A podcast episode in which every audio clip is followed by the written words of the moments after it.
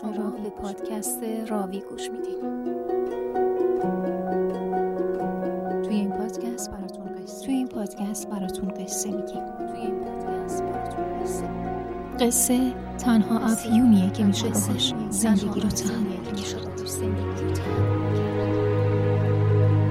قصه تنها افیونیه که میشه باهاش زندگی رو تحمل کرد.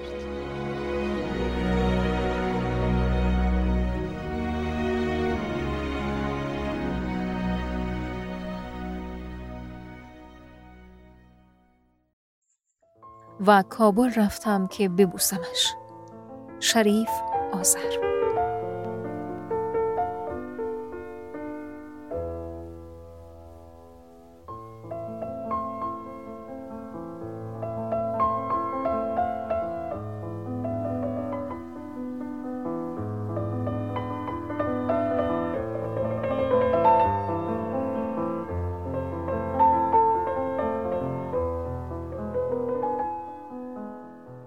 ده سال از عروسیش میگذشت و شش تا طفل داشت. البته فقط چهارتای اول مال او و حسن بودند. دوتای آخری پدرایشان معلوم نبود. یکی از آن دو یک پسر موفرفری زرد رنگ بود. بینی بلند و چشمای تنگ داشت و همیشه آرام، اندیشناک، عصبی و غمگین بود. مثل مادرش. همدم روزی که زن حسن شد دختری مهربان، خوشخلق، شاد و سرخوش بود. اما وقتی حسن تغییر کرد او هم تغییر کرد. دیگه وقتی بچه‌هاش گرسنه میماندن و چیزی در خانه برای خوردن پیدا نمی‌شد با حسن دعوا می‌کرد. فوشای رکیک می‌داد. سر لخت و پای لخت جیغ و داد کنان از پشتش میدوید. به زور جیبایشم میپالید و از او پول طلب می‌کرد. اما وقتی بالاخره فهمید که حسن معتاد شده ازش ناامید شد. از خیرش گذشت و رهایش کرد. کمی بعد موبایل پیدا کرد و خیلی زود ده ها فاسد و رفته رفته روسبی شد. مردای همسایه به ظاهر و زنهایشان با تمام وجود از او بد می گفتن و او را سلیته و بدکاره می نامیدند. اما او گرسنگی کشیده بود. به خانه ما زیاد می آمد. ما او زمان جوانکی 16 ساله بودم و او زنی 25 6 ساله زیبا و خوشندان. همدم زیبا بود. همینطور خونگرم، صمیمی، پاک و اگر شکم بچه سیر بود شاد و سرمست. اما او اغلب اوقات غمگین بود.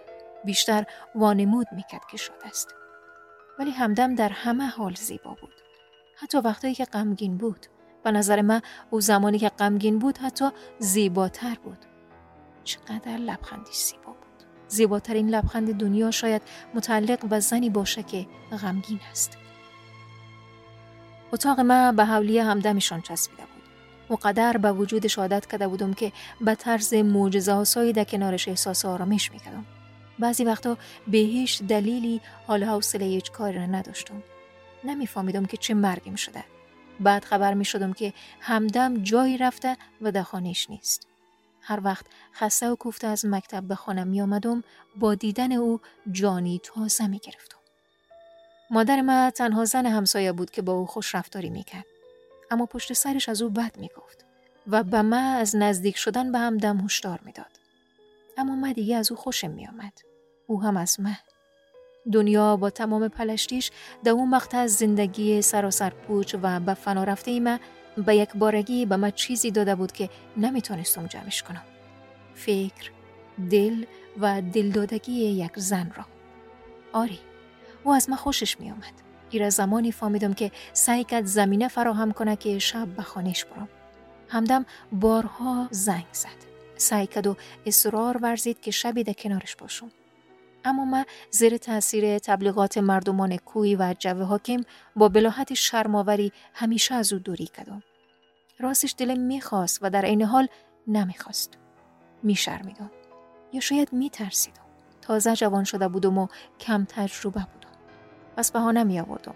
می گفتم که پیسه ندارم. می خندید و می گفت مسئله ما و تو پیسگکی نیست دیوانه.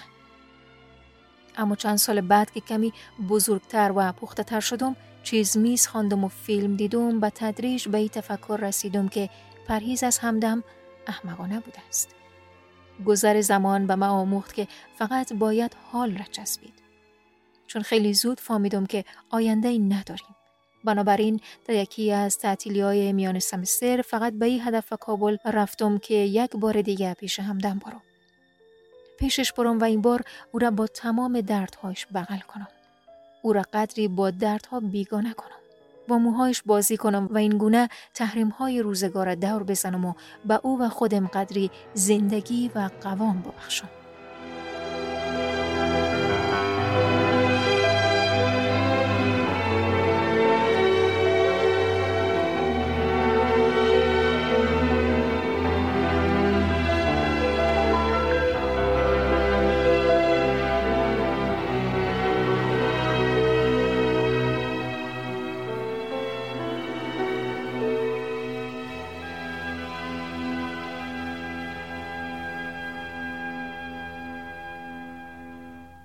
آن موقع مردم کوی همدم از محله آرام و خاکالود و غمگینش در غزنی کوچانده بودن و او را آواره کوچه پس کوچه های بیرحم کابل کده بودند. و محض رسیدن به کابل و پیش از رفتن به اتاق رفیقایم برش زنگ زدم و گفتم که امشب به خانت میایم. بلند خندید و با حیرت زدگی گفت باورم نمیشه تو اینقدر جرأت باورش نمی‌شد از بس که خواسته بود و نخواسته بود و لبخند زنان و شیطنت کنان گفت خلیل من دیگه از او کارا نمی کنم. اما گپش ای قسمی ادامه داد. ولی تو سگ بیا. و من تنها همین بخش جملهش شنیدم و گرمای موزی تابستان کابل خسته و غمگین دیگر برای مازار دهنده نبود. گفتم برای چی بیارم؟ خندید. همیشه می خندید. و با لحنی که اندوه در پس آن پنهان کرده بود گفت هیچی. تو پیسه از کجا کنی آقای محصل؟ تو خودت در جیب دیگرا چنگ بستی. دلم گرفت. برای یک لحظه از تمام آرزوهای خودم گذشتم و در دلم گفتم که ای کاش پولدار بودم تو آرمانای دل همدم از یک سر پرم می‌کردم. گفتم هر وقت پیسه دار شدم خوش داری برای چی بیارم؟ درنگی کد و با شوخی و خنده گفت پیتزا. عکسایش در پشت شیشه های رستوران ها دیدیم. خیلی خوشمزه معلوم میشن. ولی زیاد بیاری یا خیلی زیاد؟ یک کانتینر که به بچه هایم برسه. و باز خندید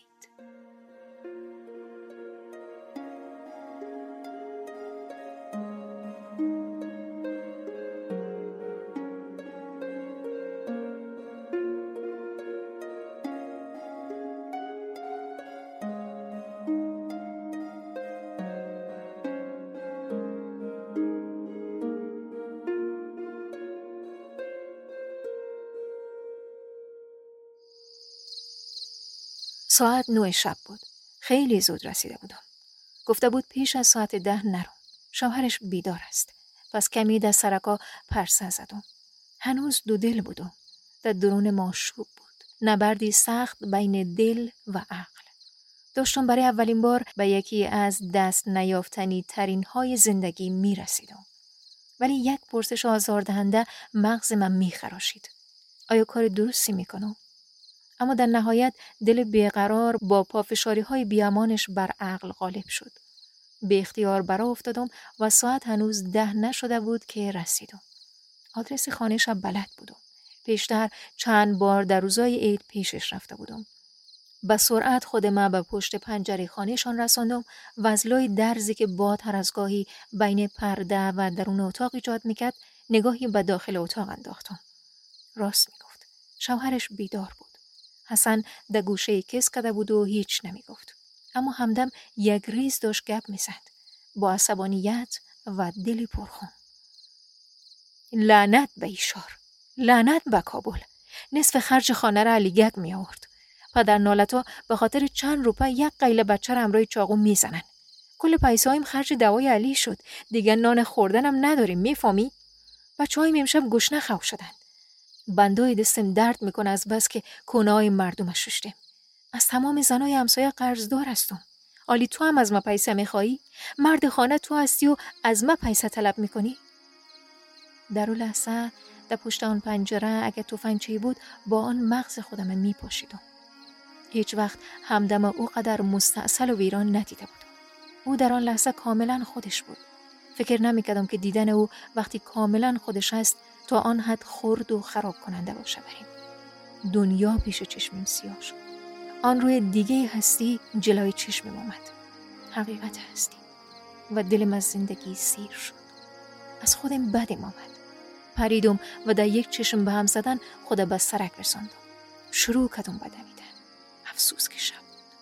ولی در درون خودم فریاد می زدم و به خودم و زندگی و تمام دنیا لعنت می فرستدم. دیگه هیچ وقت نتونستم به چشمای خندان همدم نگاه کنم. دوباره کودک شده بودم و ازش می شرمیدم. شمارش بلاک کدم ولی فکرش و یادش ملموستر از پیش تمام مدر بر گرفته بود. سه روز بعد که برمیگشتم هنوز داشتم به او شب و او صدای غمانگیز و لرزان همدم فکر می‌کردم.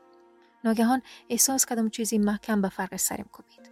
بلافاصله ده هوا به حالت پرواز در آمدم و از خود بیخود شدم. چند ساعت بعد که به اوش آمدم خود دمر در میان خاربوتای پایین جاده افتاد. پر از خون. از فرق سر تا نوک پا. اتوبوس حامل ما با ماین کنار جاده طالبان برخورد کرده بود. نمی‌تونستم خود حرکت بدم. هیچ جای خودم. آرام شده بودم. مثل یک درخت پاییزی که تمام برگایش باد می‌برد. نمی‌دانم چند روز از حادثه گذشته بود. در حالی که داشتم زیر کپسول اکسیژن به سختی نفس میکشیدم شنیدم که دکتر به کسی که نفهمیدم کی بود گفت متاسفانه هر دو پایش برای همیشه از دست داد. و چند روز بعد که به زحمت تانستم خودم از پنجره طبقه سوم شفاخانه به پایین بندازم حس کردم که میرم تا به رهایی مطلق برسم. رها از تمام سختی ها و موانع معمولی دنیا. و در میان زمین و هوا برای آخرین بار باز خیال کردم که پولدار شده. خیلی پولدار. و برای همدم پیتزا خریدیم برای بچه هایشم خیلی زیاد. یک کانتینر.